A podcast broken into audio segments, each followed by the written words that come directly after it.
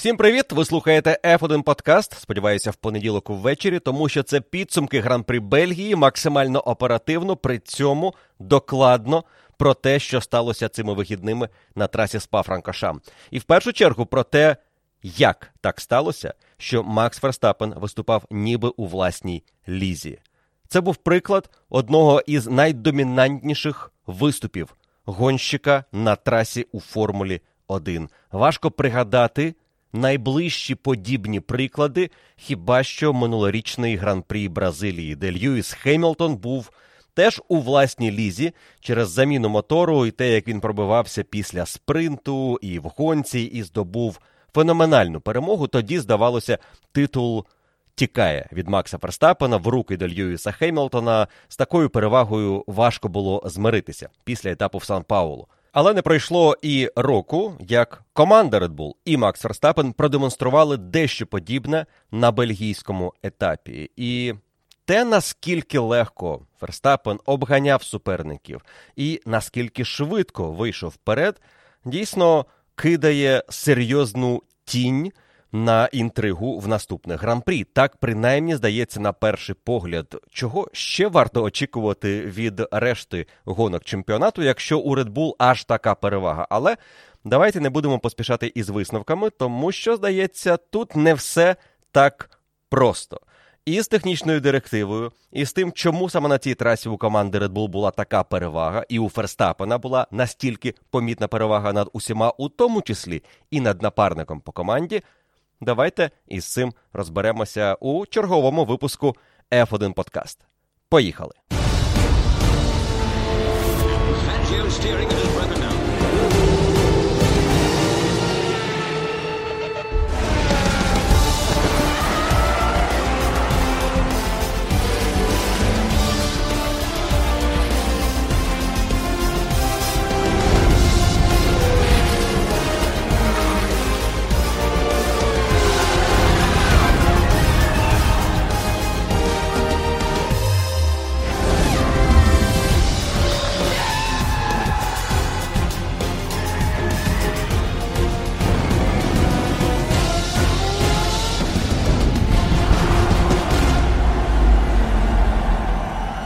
Завершенні гран-прі Бельгії прочитав думку, з якою не можу не погодитися.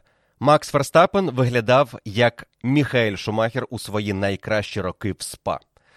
Це той висновок, який можна зробити після 14-го гран-прі сезону. Те, з якою легкістю Макс розправлявся із суперниками цієї неділі, нагадувало вболівальникам, які бачили найкращі гонки Шумахера в СПА, і, мабуть, можна сказати, що траса в СПА була найкращою трасою Міхаеля Шумахера у Формулі 1. Там він дебютував у 91-му, в 92-му здобув свою першу перемогу. Він мав вигравати в СПА у 94-му. Він виграв гонку у 95-му із 16-ї стартової позиції. Він був найкращим в 96-му на дуже слабкій Феррарі. Він був найкращим у 97-му і він йшов до перемоги у 98-му році. Він пропустив гонку 99-го через травму, і лише феноменальний обгін Мікі Хакінена імені Рікардо Зонти у 2000-му завадив Шумахеру виграти гонку у свій перший чемпіонський рік із командою Феррарі. Але він виграв СПА у 2001 і 2002 році. Не було гонки у 2003 році, а у четвертому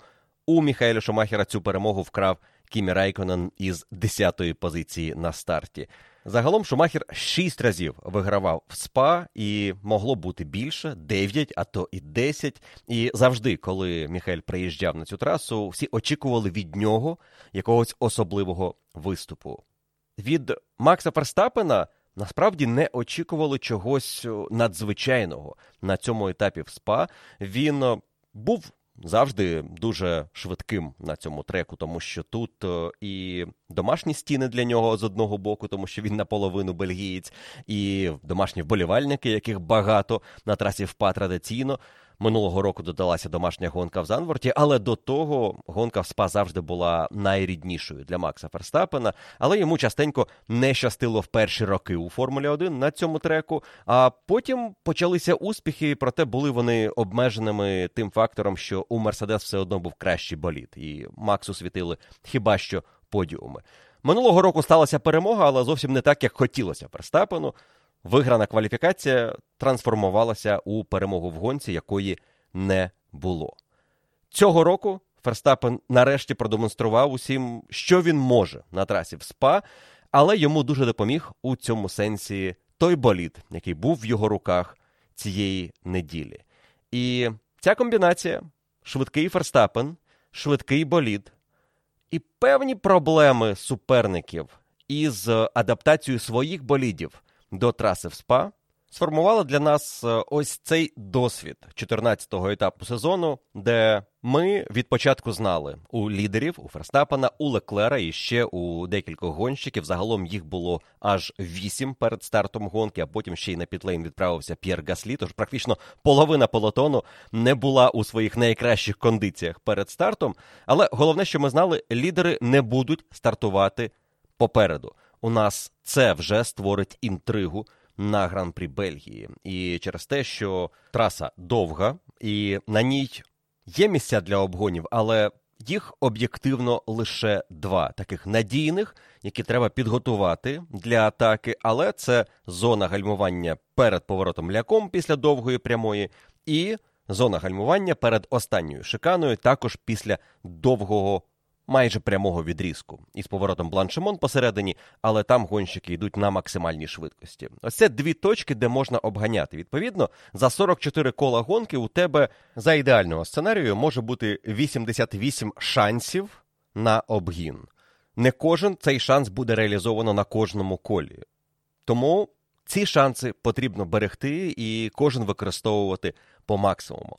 І якщо вже лідери не стартують із е, першої десятки, а власне мали опинитися вони в районі 16-15 позиції, то у їхніх напарників, як мінімум, а також у гонщиків Мерседес, які теж не робили замін елементів силової установки, щоб отримати штрафи цього вікенду, а отже, стартували вище, у цих пілотів мало з'явитися дуже багато часу на те, щоб між собою з'ясувати, хто буде першим, другим, третім і четвертим на гран-прі Бельгії, допоки Ферстапен і Леклер до них під'їдуть і, можливо, втрутяться у цю боротьбу, але гарантій не було.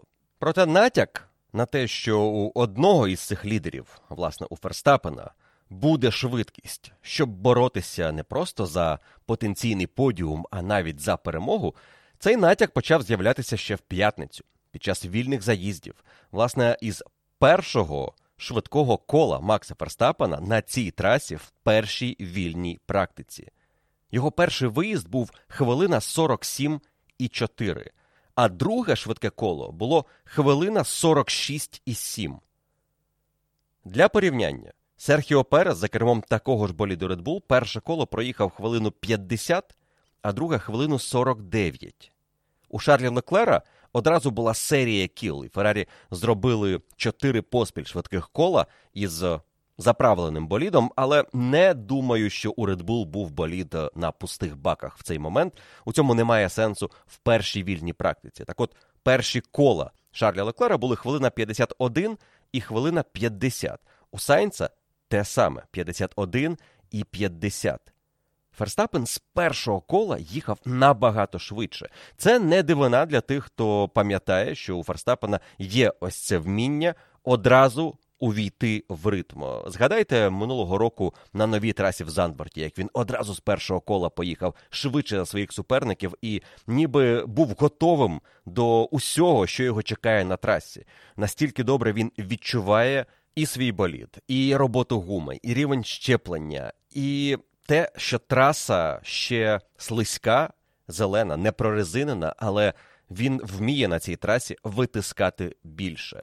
І це проявилося на першій практиці Гран-прі Бельгії. На другій практиці Гран-прі Бельгії Макс Верстапен показав ось той час, який Шарль Леклер прокоментував як дуже швидкий. Хвилина 45,5, тоді як Леклер їхав хвилину 46,4. 9 десятих секунди. Різниця між Феррарі і Red Bull за підсумками ось того кола на другій вільній практиці. І це насправді був лише початок. Це була, можливо, навіть найменша перевага, якою володів Ферстапен на дистанції гонки під час гран-прі Бельгії. Щоправда, в кваліфікації перевага Ферстапена була меншою. Вона не вимірювалася секундою над командою Феррарі, але він виграв у підсумку у Карлоса Сайнса більше 6 десятих секунди.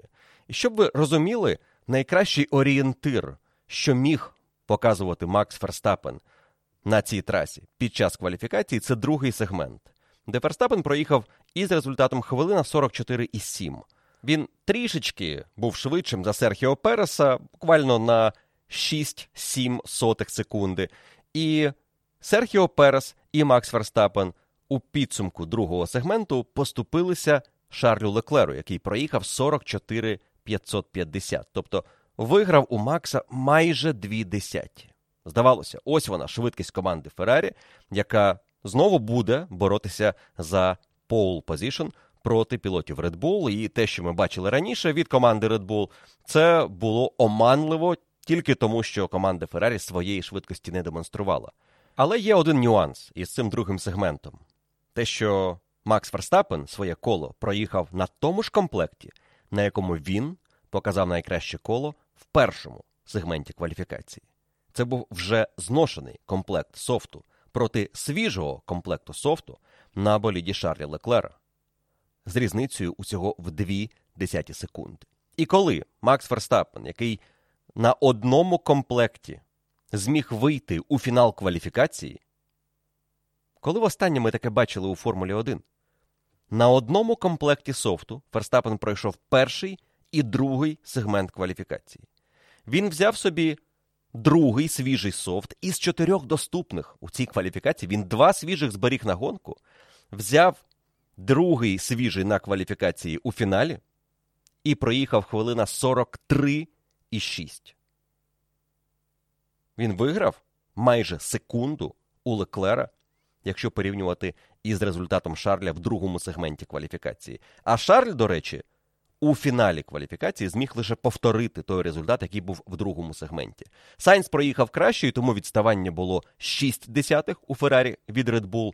Але Ферстапен зробив одну спробу і завершував кваліфікацію, спостерігаючи за марними спробами інших повторити його результат.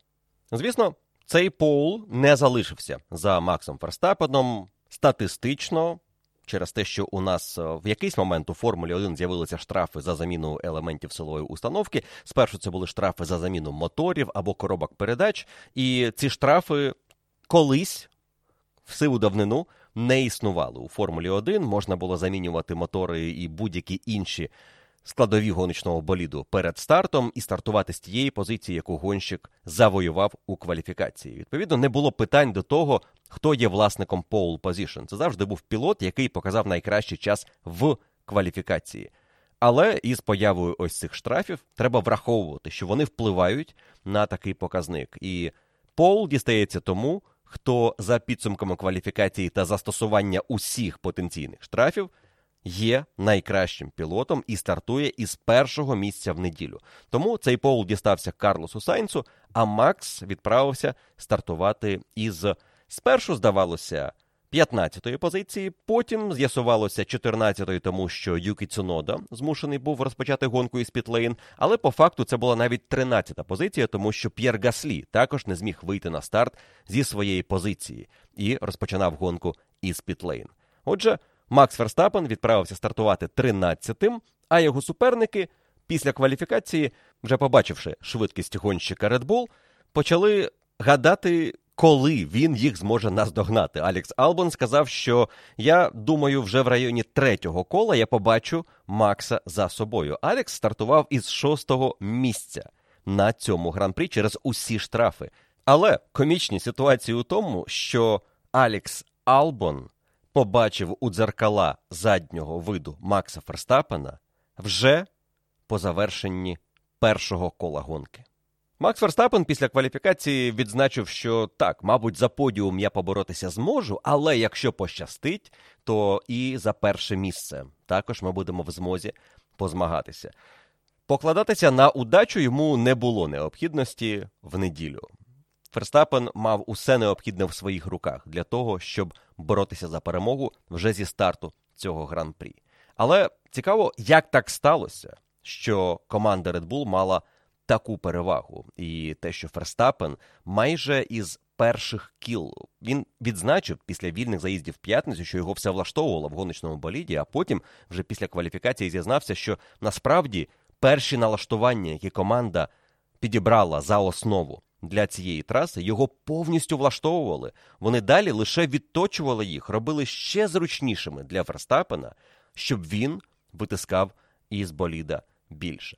У чому була особливість цих налаштувань і чому Серхіо Перес не їхав настільки швидко, як і Ферстапен? Тому що якщо мова йде про те, що нова технічна директива, яка почала діяти із Гран-прі Бельгії, вплинула на швидкість Red Bull і Феррарі саме таким чином, що Феррарі тепер відстає від Red Bull на секунду з кола, то обидва гонщики Red Bull мали їхати настільки швидше.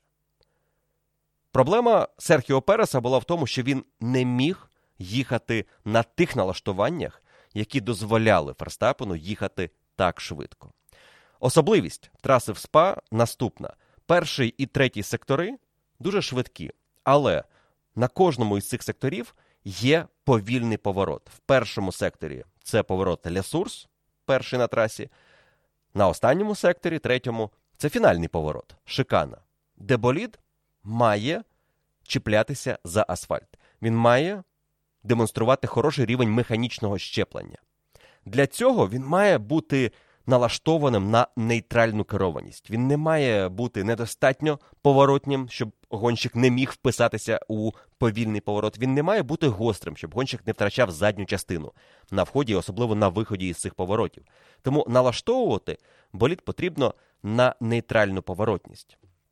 Проблемою для Переса було те, що за таких налаштувань у нього був дуже гострий болід на другому секторі де і ховається основна перевага, яку можна отримати на цьому колі. Другий швидкісний сектор із купою поворотів. І якщо в тебе там болід гострий, в тебе болід намагається повернути більше, ніж тобі хочеться, тобі доводиться нервувати, доводиться контролювати його більше, доводиться діяти обережніше. І це позначається на швидкості. Коли Переса запитала команда перед фінальним виїздом у кваліфікації, чи хоче він додати переднього крила для того, щоб стабілізувати болід у повільних поворотах. Він сказав, що я не можу з більшим крилом їхати. Тобто він розумів, які наслідки будуть у нього у швидкісній секції на другому секторі траси.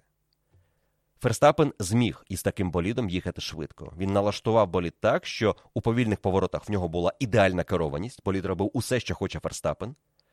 А далі Ферстапен тримав болід під контролем максимально філігранно на другому секторі, хоча цей болід мав дуже серйозну збиткову поворотність.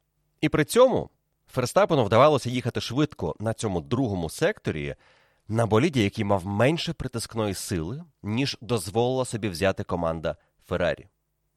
Ферстапен знав, йому треба буде обганяти суперників, отже, перший і третій сектори ключові. Але навіть робивши ставку на перший і третій сектор, він був швидшим за Феррарі на другому секторі.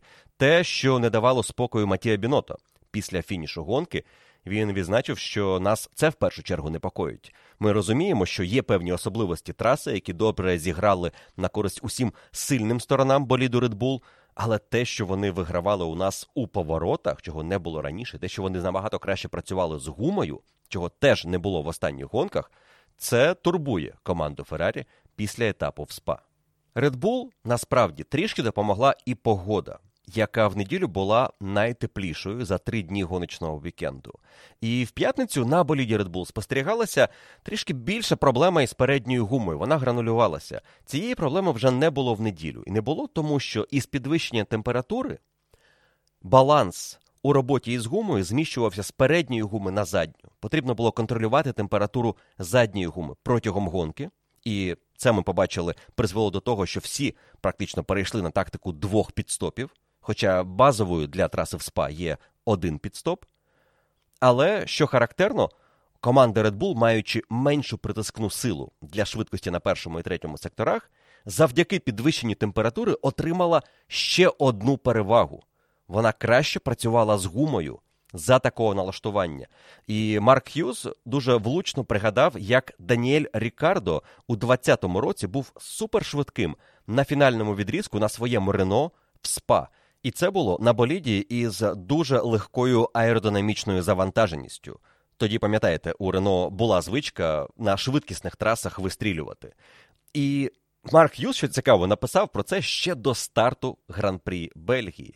Мовляв, температура піднялася, очікуйте, що боліди, які будуть мати менше притискної сили, отримують додаткову перевагу. Таким болідом був Макс Ферстапен. Менше притискної сили, краща робота з гумою, краща робота з гумою, швидше можеш проїхати дистанцію, трішки більше можеш атакувати, коли тобі потрібно. І це водночас дозволило команді Red Bull зробити агресивну ставку на софт, на перший гоночний відрізок. Ну і далі вже дивитися по ситуації, що їм потрібно обирати по гумі до кінця гонки, щоб здобути найкращий можливий результат.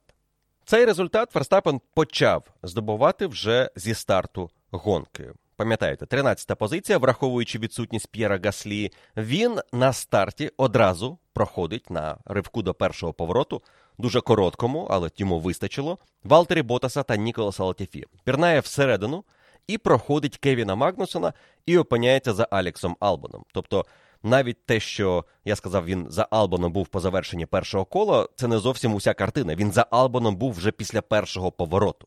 Однак він не одразу зміг його пройти. Макс пішов в атаку на Албона наприкінці першої прямої Kemmel Straight перед Ле-Комб, але попереду відбувся контакт між Алонсо Хемілтоном. Потім невеличка сварка між Фетелем та Стролом, який виштовхав Ленса Строла за межі траси в гравій. І Албон повертає позицію, тому що Макс розуміє, попереду щось відбувається, потрібно бути обережним, потрібно не поспішати. В його руках блискучий боліт. Він реалізує швидкість, ще буде нагода. Не потрібно поспішати із атаками. І тому, побачивши перед собою строла, який різко повертається на трасу, він вирішив не атакувати його а дати місце, і Албан скористався цим шансом. Більше того, пішовши одразу в атаку на строла на спуску, Макс Ферстапен пропускає Шарля Леклера, тому що Стролл його не пустив, і Леклер заліз всередину. Але тут Ферстапен миттєво повернув свою позицію у повороті імені Жакі Ікса із цього сезону.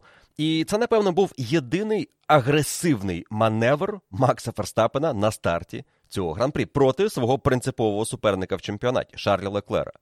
Далі, коли Льюіс Хемілтон на пошкодженому боліді зібрав за собою невеличку групу пілотів, і Ферстапен, наздоганяючи строла і цю групу, уткнулися в Льюіса Хеймлтона, Макс вичікував. Він не пішов в атаку на строла одразу. Вони усі випередили Льюіса, і лише потім Ферстапен атакував і пройшов строла у останній шикані і піднявся на восьме місце по завершенні першого кола. Перше коло позаду, п'ять позицій відіграно, і у нас посередині другого кола з'являється сейфтікар, який дає можливість усім перепочити, але найголовніше дозволяє Максу Ферстапену отримати шанс далі проїхати довший відрізок на своєму комплекті софту, який водночас все одно зберігатиме найкращі властивості для атак суперників після рестарту коли сейфтікар поїде в бокси. Цей рестарт відбувся на п'ятому колі, і Макс Верстапен за це коло зміг розібратися з двома із Албоном та Рікардо. Він стає шостим. Наступне коло проходить Фетеля, теж перед останньою шиканою. Наступне коло проходить Алонсо на прямій перед Лякомб. Ще одне коло проходить Рассела на прямій перед Лякомб. Восьме коло гонки Ферстапен уже третій. Звісно, у цей момент план мінімум виконано. Він уже йде на подіум. Він на подіумній позиції із непоганою стратегією. Він уже використовує гуму софт і далі може їхати на мідіумах до кінця, що виглядало як оптимальний план на гран-прі Бельгії. Але на цьому він не зупинився. Чотири кола. І Ферстапен опиняється в лідерах. На 12-му колі після обгону Переса і підстопу Карлоса Сайнца у Макса Ферстапена перша позиція на трасі. Далі було лише питання техніки, як цю позицію конвертувати у фактичне лідерство після свого підстопу, який Макс Верстапен зробив трішки пізніше за Карлоса Сайнца. Сайнц зупинився на свій перший підстоп у цьому гран-прі. В районі 11-го кола він почав заїжджати і розумів, що зараз у команди Red Bull з'являється чудовий шанс створити загрозу андеркату, і Ферстапен втратить позицію. Він розумів, що втриматися попереду буде складно, тому краще перейти на агресивніший варіант використання гуми раніше перевзутися у свіжий комплект, і команда Феррарі поставила йому мідіум. Ферстапен заїжджає на свій підстоп на 15-му колі, на 4 кола пізніше за Сайнса, хоча обидва стартували на софті. І Макс, після гонки, уже спілкуючись е, перед подіумом із Сайнсом та Пересом, перепитав у Сайнса, мовляв, що в тебе теж гума серйозно зношувалася. І Він сказав: так, в мене зношувалося, але в тебе, схоже, ні.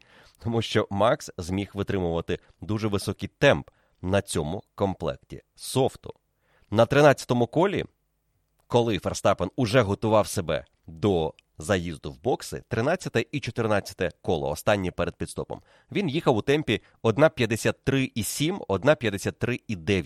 Сайнс свої перші два кола після пітстопу на свіжому мідіумі проїхав 1.53,1, 53,3.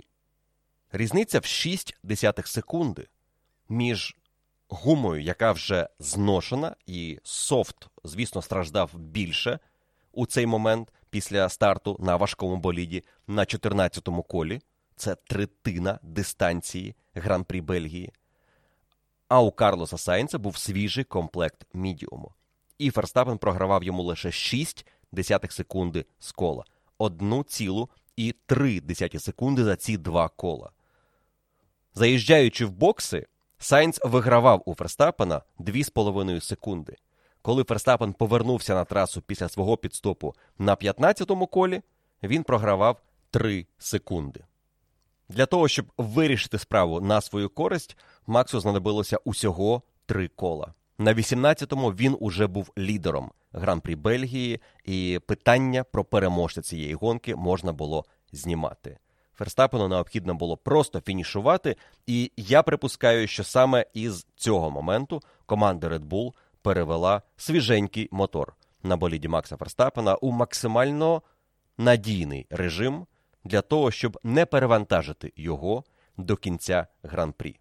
Але навіть у цьому режимі до кінця гонки Макс Ферстапен виграв у Карлоса Сайнца 26,8 секунди. По секунді на колі, починаючи із 18-го, де він вийшов вперед. Загалом за всю гонку, якщо порівняти Сайнца та Ферстапена як е, двох лідерів двох топ-команд, які змагалися на цьому етапі, Сайнц був швидшим за Макса на першому і другому колах на старті, і допоки Ферстапен був в трафіку. Потім на рестарті після сейфтікару на п'ятому і на шостому колі. І далі лише на тих колах, коли Сайнц уже був в боксах, виїхав на свіжому комплекті, а Ферстапен готувався до свого підстопу. Тоді Сайнц був швидшим. І останні два кола також можемо зарахувати Сайнцу, але Ферстапену тоді вже нічого не було потрібно. Він доїжджав до перемоги.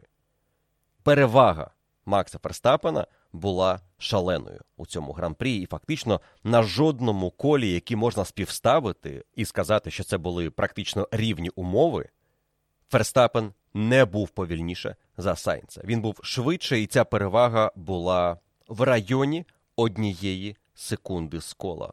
Особливо після того, як Ферстапен вийшов вперед, і що, мабуть, найбільш болюче для команди Феррарі, в момент, коли Ферстапену вже дійсно нічого не було потрібно. Було зрозуміло, як завершиться ця гонка, і команда Red Bull не намагалася створити перевагу, яку вона отримала в підсумку 26 секунд над Сайнсом на фініші.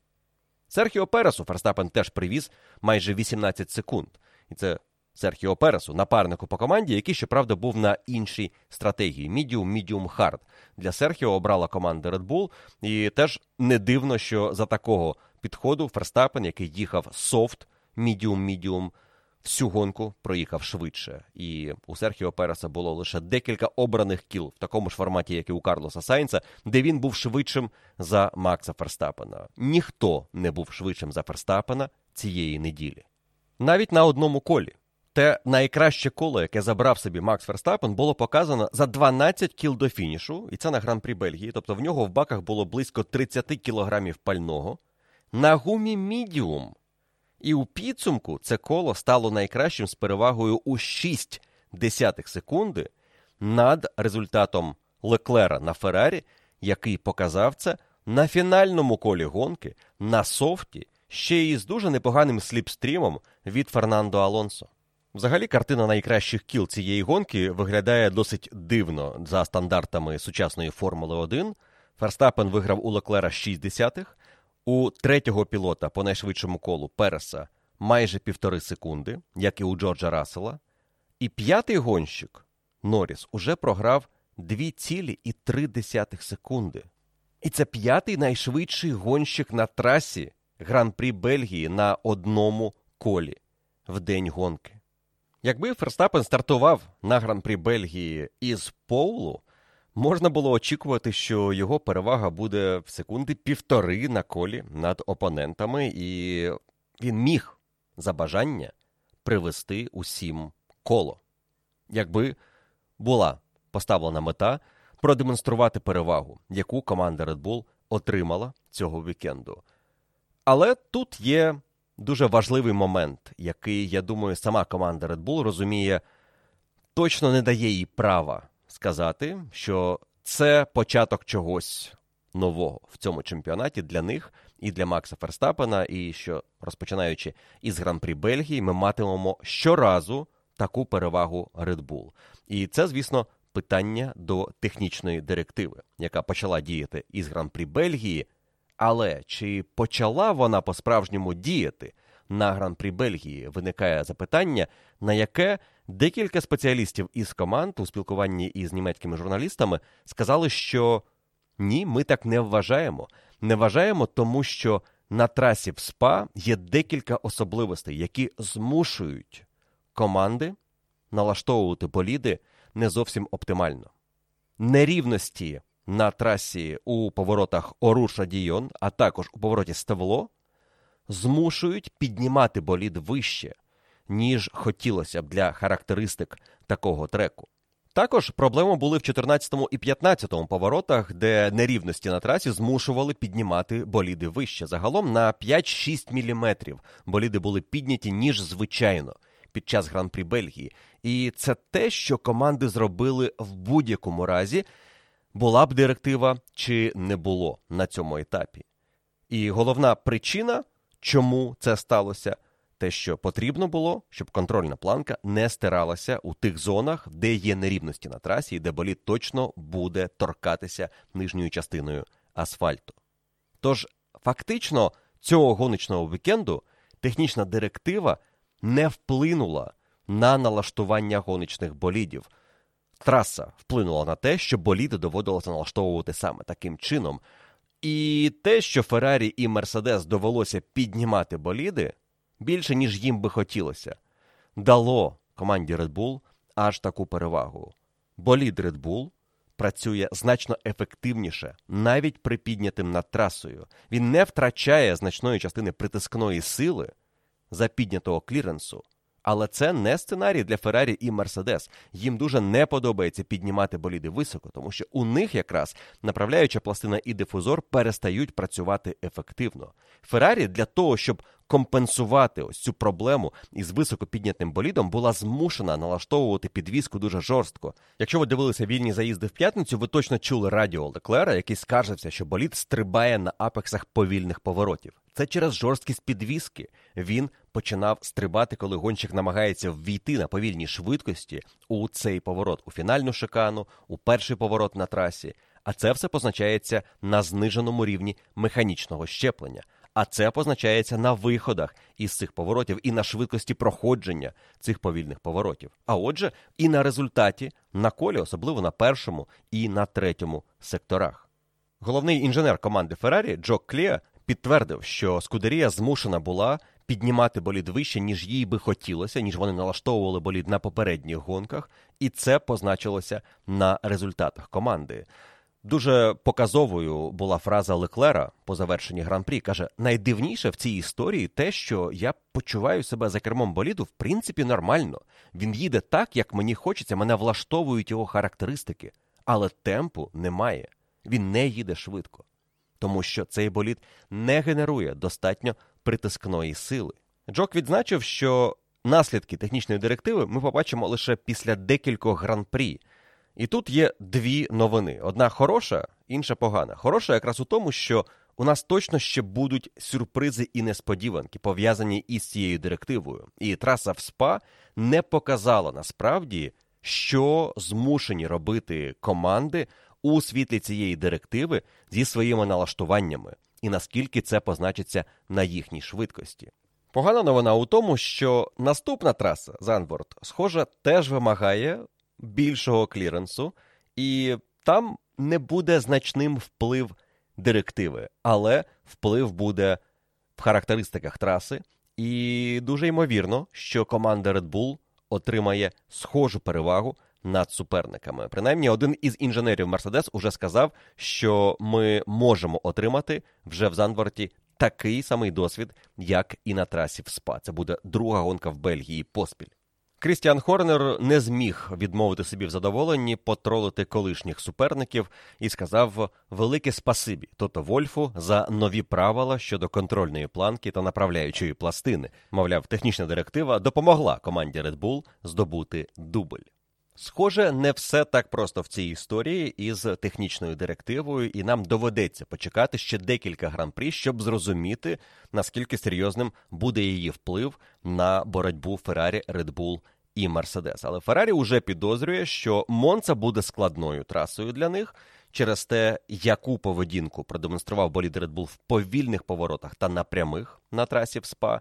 І Монца це квінтесенція швидкісних прямих та повільних поворотів.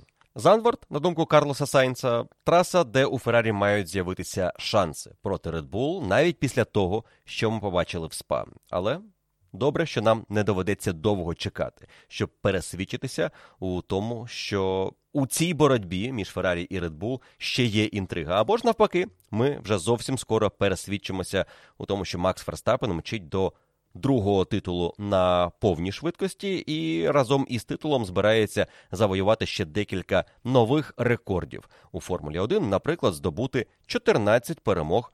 За сезон у нього вже є 9, залишилося лише 5. за 8 гонок до кінця чемпіонату. Це цілком реально, якщо у Ферстапена в руках щоразу буде такий болід і такі результати, які він демонстрував в СПА.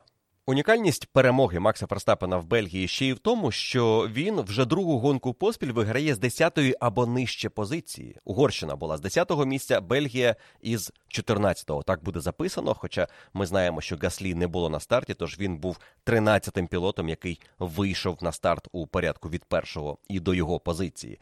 Але тут умова про інше. Мова про те, що лише раз за всю історію Формули 1 гонщик здобував дві поспіль перемоги з 10-го місця або нижче.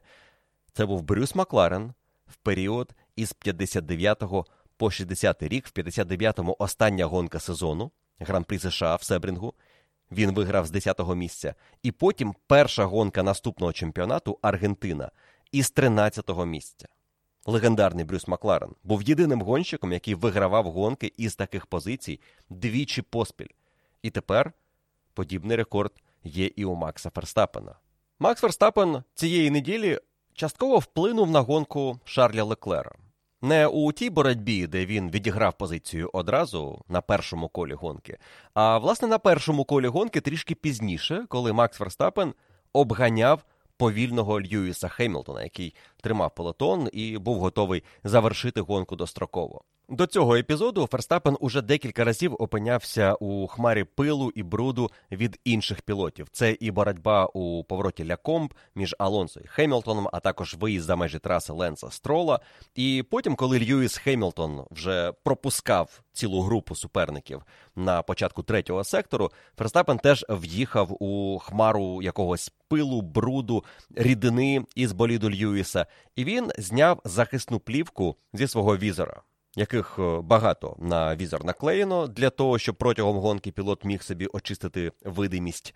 І ця плівка, знята із візора після обгону Льюіса Хеймлтона, відправилася назад на трасу, як це роблять усі гонщики Формули 1, і декілька із них зробили це також, вибігнавши Льюіса Хеймлтона у цей момент. Але через те, що саме болід Макса Ферстапена у цю мить, коли він знімав плівку, знаходився попереду боліда Шарлі Леклера, ця плівка потрапила в гальмівні повітреводи переднього правого колеса боліду Феррарі. І через коло Феррарі вже побачили, що температура гальм починає підніматися ненормально. І вони зрозуміли, що це плівка, яка часто може потрапити туди, і змушені були покликати Леклера на пітстоп, перевзути його із софту в мідіум і перевести фактично на тактику одного пітстопу. Після гонки Леклер і Сайнс, е, записуючи традиційне відео для вболівальників, посміялися над історією про те, що саме плівка із візора Макса Ферстапена потрапила у гальма Шарля Леклера і змусила його поїхати на пітстоп і перейти на іншу стратегію. Але це, мабуть, єдине, що залишалося Шарлю по завершенню цієї гонки посміятися над тим, наскільки невдалим був цей день. По-перше, старт в нього був досить непоганий. Він тримався за Ферстапеном наприкінці першого кола, в якийсь момент навіть був попереду на секунду-дві. Але він на тому ж комплекті гуми їхав на початку гонки і пробивався разом із Максом. Не факт, що він і далі міг би тримати цей темп, і що він не поїхав би на пітстоп раніше, як це зробив Сайнс, коли його софт зносився, а Сайенс був лідером, і йому ніхто не заважав попереду. Але для Леклера, очевидно, перехід на один підстоп, який вони реалізували стратегією мідіум-мідіум, був дуже поганим рішенням постфактум. Можливо, якби Леклер залишився на софті і продовжив гонку вже із нижчої позиції, але на м'якій гумі і швидше пройшов би трафік якому він застряг після підстопу, йому допоміг сейфтікар. Він небагато часу втратив по відношенню до Ферстапена. На момент п'ятого кола і рестарту гонки між Максом і Леклером було 6 секунд. Але уже на дев'ятому колі відставання Леклера було 17 секунд від Ферстапена. А на 15-му, коли Макс заїхав в бокси, Леклер програвав йому 19 секунд. Тобто Макс не програвав позицію Шарлю Леклеру після свого планового підстопу, хоча Леклер уже зробив свій підстоп на мідіум на третьому колі і мав би їхати далі, хоча б десь до кола 25-го, що і зробила команда Феррарі, на комплекті гуми, який у цей момент не був найшвидшим, але його потрібно було ще берегти, тому що траса була набагато більше прогрітою, аніж в суботу і п'ятницю. І ми перейшли із одного підстопу на два, але при цьому Феррарі за рахунок раннього підстопу Леклера фактично змушена була перейти. Ну як змушена, вони захотіли перейти на один підстоп, щоб проїхати гонку швидше і не втрачати ось ці 18, 19, 20 секунд на зайвому підстопі, який вони вже провели, і який їм компенсував сейфтікар. Ну, рішення було прийняте і окей, але завдяки тому, що Леклер перейшов на мідіум, він був змушений їхати повільніше. Якщо дивитися на темп Леклера проти темпу Ферстапена, скажімо, в момент, коли Ферстапен уже перейшов на мідіум, окей, це був свіжий мідіум, ми рахуємо це, свіжий комплект проти притертого комплекту мідіуму, але. Ферстапен на свіжому мідіумі вигравав у Леклера по 3,5 секунди на колі. А коли Леклер перевзувся у свіжий мідіум на фінальний відрізок, а Ферстапен доїжджав до свого другого підстопу, Леклер вигравав у Макса не більше 2-3 секунди. І потім вони опинилися в якийсь момент дуже схожих положеннях. Леклер на мідіумі, який проїхав 6-7 кіл, і Ферстапен на свіжому мідіумі, на якому він повернувся на трасу і вже показав найкраще коло. У цей момент Ферстапен все одно вигравав у Леклера півтори секунди за бажання. Іноді це було одна секунда, іноді дві секунди, іноді вісім десятих. Але це була величезна перевага, і Леклеру не було чим відповісти. Але, схоже, команда Феррарі була впевнена, що саме таким і має бути їхній підсумковий результат. Леклер їхав на п'яту позицію, і коли вони перейшли на цю стратегію одного підстопу із довгим мідіумом і потім ще одним довгим відрізком на мідіумі, вони мітили у топ-5. Леклер заїхав у цю топ-5. Але наприкінці гонки команда сказала: давай спробуємо взяти найкраще коло і поїдемо за софтом. Вони покликали його в бокси, на що Леклер сказав, що я не ризикував би в цей момент. Тому що йому сказали, ти виїжджатимеш попереду Алонсо в одній секунді. Тобто у вас може бути боротьба. І це за два кола до фінішу. Одне коло підготовки до швидкого кола, і фінальне коло Леклер показує все, на що здатен боліт Феррарі на софті, щоб забрати у Red Bull найкраще коло. Леклер говорить команді: Я не ризикував би, але якщо ви хочете, то можемо зробити. Але я вважаю, що це зайвий ризик. Команда відповідає: Окей, робимо підстоп. Вони заїжджають в бокси, ставлять йому софт. Леклер виїжджає перед Алонсо, трішки ближче був Алонсо, ніж хотілося б Феррарі, і Алонсо одразу використовує сліпстрім, ДРС і проходить Леклера на прямій перед лякомп. Леклеру все коло доводиться готувати свою батарею до максимального заряду на фінальне коло і виходити на дистанцію атаки в боротьбі з Алонсо на початку фінального кола. З одного боку, йому трішечки Алонсо зіпсував початок кола, перший поворот, можливо, Оруша Дійон. Дуже близько був Леклер до Фернандо Алонсо. Але з іншого боку, Алонсо допоміг йому хорошим сліпстрімом. І фактично, я сказав би, що останнє коло Леклера було настільки хорошим, наскільки він міг би проїхати це коло без завад, але і без сліпстріму. І все одно цього результату не вистачило, щоб перебити час Макса Ферстапена, який проїхав це коло на мідіумі за 12 кіл до фінішу. Тобто ризик себе, в принципі, виправдав в тому сенсі, що вони не втратили п'яту позицію і ризикнули забрати найкраще коло у Red Bull. Але було дуже небезпечно цю позицію програти, і команда Феррарі, погнавшись за плюс одним очком, могла втратити два.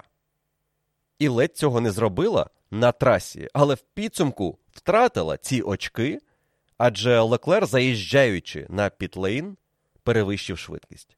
На один кілометр на годину, але перевищив швидкість. Команда сказала, що сенсор, який відповідає за контроль швидкості, був пошкоджений якраз в той момент, коли та плівка із боліду Ферстапена почала перегрівати зону гальмівних повітреводів переднього правого колеса. Саме там знаходиться сенсор, який контролює швидкість, і він видав хибні дані. Тому було ось це перевищення в 1 км на годину. І за це перевищення Леклер отримав штраф 5 секунд, які відкинули його на шосту позицію за Фернандо Алонсо. Ані п'ятого місця, ані найшвидшого кола. Підсумок гонки для Шарля Леклера та команди Феррарі.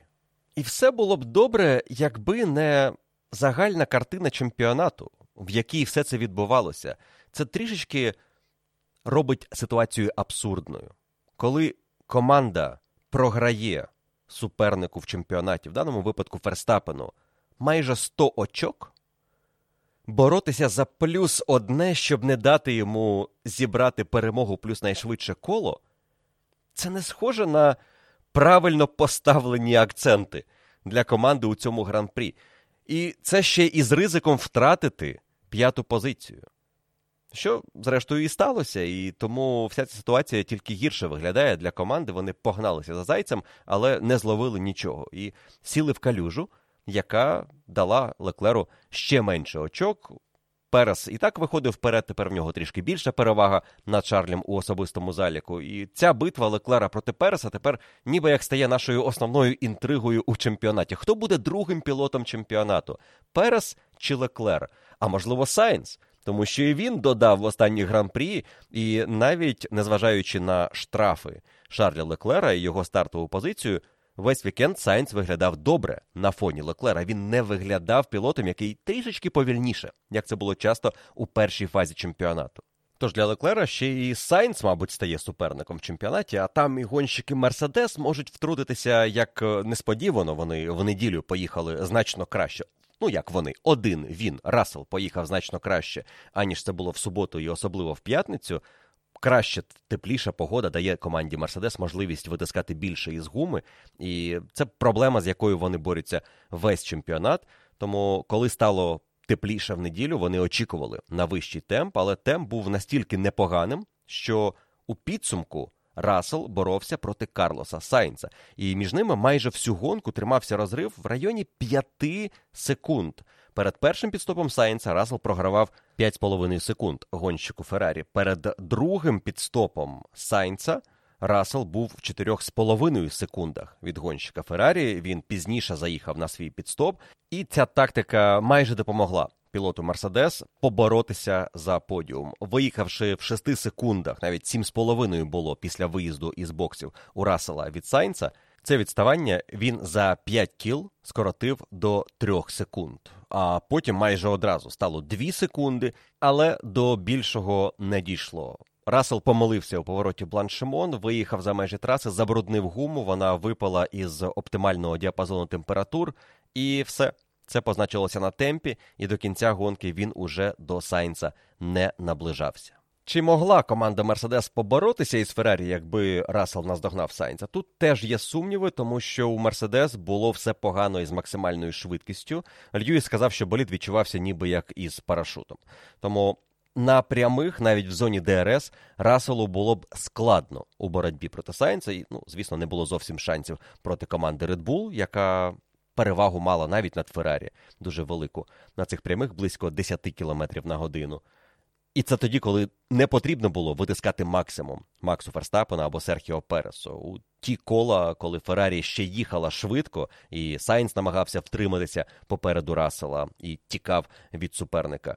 Він все одно показував час на кілометрів 10 на годину повільніше наприкінці прямої, аніж Перес і Ферстапен, які вже завершували гонку у максимально безпечному режимі роботи мотору. Тож побачимо, що буде на наступних етапах у цьому протистоянні, і чи буде воно таким, чи можливо ми повернемося до боротьби Феррарі проти Red Bull на етапі в Зандворті. Але у Мерседес з'явилася надія по завершенні гонки, що не все так погано, як виглядало ще в п'ятницю. Там вони були повністю розгублені. В суботу програли Red Bull майже 2 секунди в кваліфікації, але в неділю, як мінімум, у боротьбі із Феррарі у Рассела шанси були. Льюіс Хемілтон гонку завершив раненько через зіткнення із Фернандо Алонсо і потім визнав свою провину. Він дійсно поліз занадто оптимістично позовні проти Алонсо в повороті Лякомп і вже випереджаючи гонщика Альпін, вирішив піти на оптимальну траєкторію, не залишивши супернику місця всередині повороту. Відбувся контакт. Льюіса відправило у невеличкий політ. Добре, що не перекинувся, але сказав, що приземлився так жорстко, що побоювався, що буде травма спини удар був дуже сильним. Але Льюіс чомусь е, після цього не пішов у медичний центр перевіритися, хоча зобов'язаний це зробити. Після такої сили удару ці датчики Фіа зафіксували перевантаження, яке зобов'язує гонщика підійти до лікаря і пройти перевірку, чи все гаразд із його здоров'ям після аварії. Льюіс цього не зробив, отримав попередження, але потім дізнався, що про нього сказав Фернандо Алонсо про епізод на першому колі. А Алонсо не стримував емоцій, сказав, що Льюіс ідіот, який вміє боротися лише із перших позицій, і знову нам усе зіпсував. На що Льюіс сказав: Так, я визнаю, що це моя помилка, але вибачатися за це я не буду. Після того, що я дізнався, що він думає про мене. Мовляв, тепер уся правда і вилізла назовні. Ось він, Фернандо Алонсо, який вважає Льюіса ідіотом, що не вміє боротися за позицію, якщо не має в руках найкращий болід і не стартує першим. На захист Льюіса Хемілтона мушу сказати, що він за свою кар'єру виграв 42 гонки, стартуючи не з pole position. Це більше, ніж усі перемоги за кар'єру Айртона Сенни. Тому Фернандо Алонсо треба бути обережнішим із своїми висловами щодо суперників, особливо протититулованих. Але зрозуміти розчарування того ж іспанця теж можна. Він був абсолютно невинним у епізоді. Він непогано стартував, ішов на другій позиції до цього контакту. Але, на щастя, Алонсо не отримав пошкоджень настільки серйозних, які завадили б йому далі продовжити гонку. І темп Альпін показували високий. Якщо Алонсо вів боротьбу із лідерами і на фоні Мерседес, Феррарі і Редбул поступово відставав, то Естебан Окон, який стартував 16-тим через заміну елементів силової установки, зміг досить швидко пробитися у топ-10. Він був 10-м уже на сьомому колі гонки. Другий відрізок на харді допоміг Естебану Окону зберегти основні сили на фінальний відрізок на мідіумі. Якщо Алонсо у нас їхав мідіум, мідіум хард, то Окон зробив ставку на мідіум на старті, хард на другий відрізок і мідіум на фінальний. І завдяки такому підходу Естебан Окон подарував нам два подвійні обгони у цьому гран-прі. Один із них у ранній фазі гонки проти Латіфі та Рікардо перед фінальною шиканою. Але головний десерт для вболівальників це обгін Гаслі і Фетеля на підйомі до Лякомбо. Після гонки Окон сказав, що спілкувався із Фетелем про цей маневр. Мовляв, Фетель помилився. Він зарано пройшов Гаслі і не отримав ДРС. Тому Гаслі повернув свою позицію, але Окон скористався сліпстрімом від обох і пройшов їх перед гальмуванням у шостому повороті. Це було красиво. І Естебан зазначив, що перед гонкою спілкувався із Мікою Хакіненом. Мовляв, він мені приніс удачу, тому що ми з ним поговорили. А потім я виконав маневр, який був дуже схожим на те, що зробив Міка проти Шумахера у 2000-му. Звісно, не за перемогу і не через колового, але було красиво. Це виглядало дуже ефектно, і Естебан Окон наприкінці гонки навіть змушений був притримати коней, бо команда сказала йому зберегти позицію, фінішувати за Алонсо. А темп у Окона був таким, що він міг би наздогнати Фернандо і спробувати з ним поборотися за шосте місце. Окон таким чином випередив Себастьяна Фетеля, який на Астон Мартін блискучий старт продемонстрував. В топ-5 знаходився Себ на початку гонки, а потім поступово пропускав суперників, які були просто швидшими за нього. І дев'яте місце дісталося П'єру Гаслі, який з Пітлейн розпочав цю гонку. Гаслі, до речі, дуже цікаво вів гран-прі для команди. Якщо слухати його радіо, Є серйозний контраст, наприклад, із тим, як звикли працювати в команді Феррарі із Леклером. Те, що мені хотілося б чути від Леклера, я не впевнений, що це буде працювати на користь команди Феррарі. Мовляв, не завжди ініціатива з боку гонщика це добре у планах стратегії. Команда, в принципі, має знати більше, і ви, мабуть, ніколи не почуєте ініціативу з боку Ферстапена, коли він спілкується із інженером. Йому диктують стратегію, йому розказують, що треба робити, і він це виконує. Але П'єр Гаслі на гран-прі Бельгії сота гонка у Формулі 1 для П'єра казав команді: Окей, давайте зараз, коли гума починає здавати, робити ставку на ранній підстоп. Давайте підріжемо суперників і зможемо вийти вперед. І він зробив ранній підстоп на 22-му колі. і За рахунок цього цілу групу пілотів зміг потім обійти, тому що мав кращу гуму. І в цій групі був Алекс Албон, який притримував майже третину пелотона. Алекс Албон завершив гонку десятим. Сказав, що це, мабуть, найкраща гонка в його кар'єрі. Точно краще, ніж Австралія або Майамі, де він теж завойовував очки для Вільямс. Але тут він каже: ми завоювали очки справедливо. У нас була схожа стратегія, ми нічого не вигадували, ми не отримували подарунків долі. Ми боролися. У нас була тактика бути швидкими на прямих тримати суперників. І Албон відзначив, йому дуже сподобалося, коли він побачив, що за ним збирається група гонщиків. Він одразу зрозумів, якщо за мною група. Це гарантує, що ніхто із них не може розслабитися.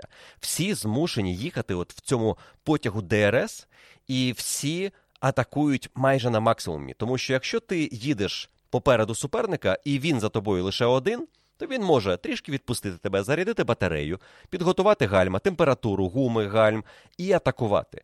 А коли за суперником ще один, а потім ще і ще, усі вони не хочуть програти позицію. Тому Албуну стало навіть простіше наприкінці тримати всю цю групу. Ну і він втримався на 10-му місці і завоював четверте очко для Вільямс у цьому чемпіонаті.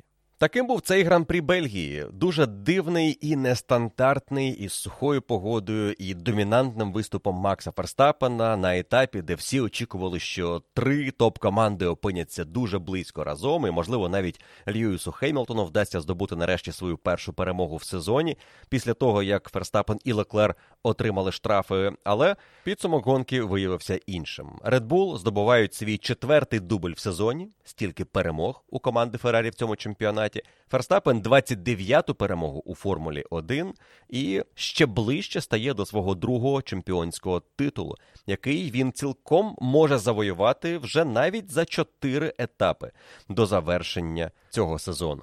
Але думати про це наразі він не буде. Наступна мета домашній гран-прі. І, можливо, 30-та перемога у Формулі 1.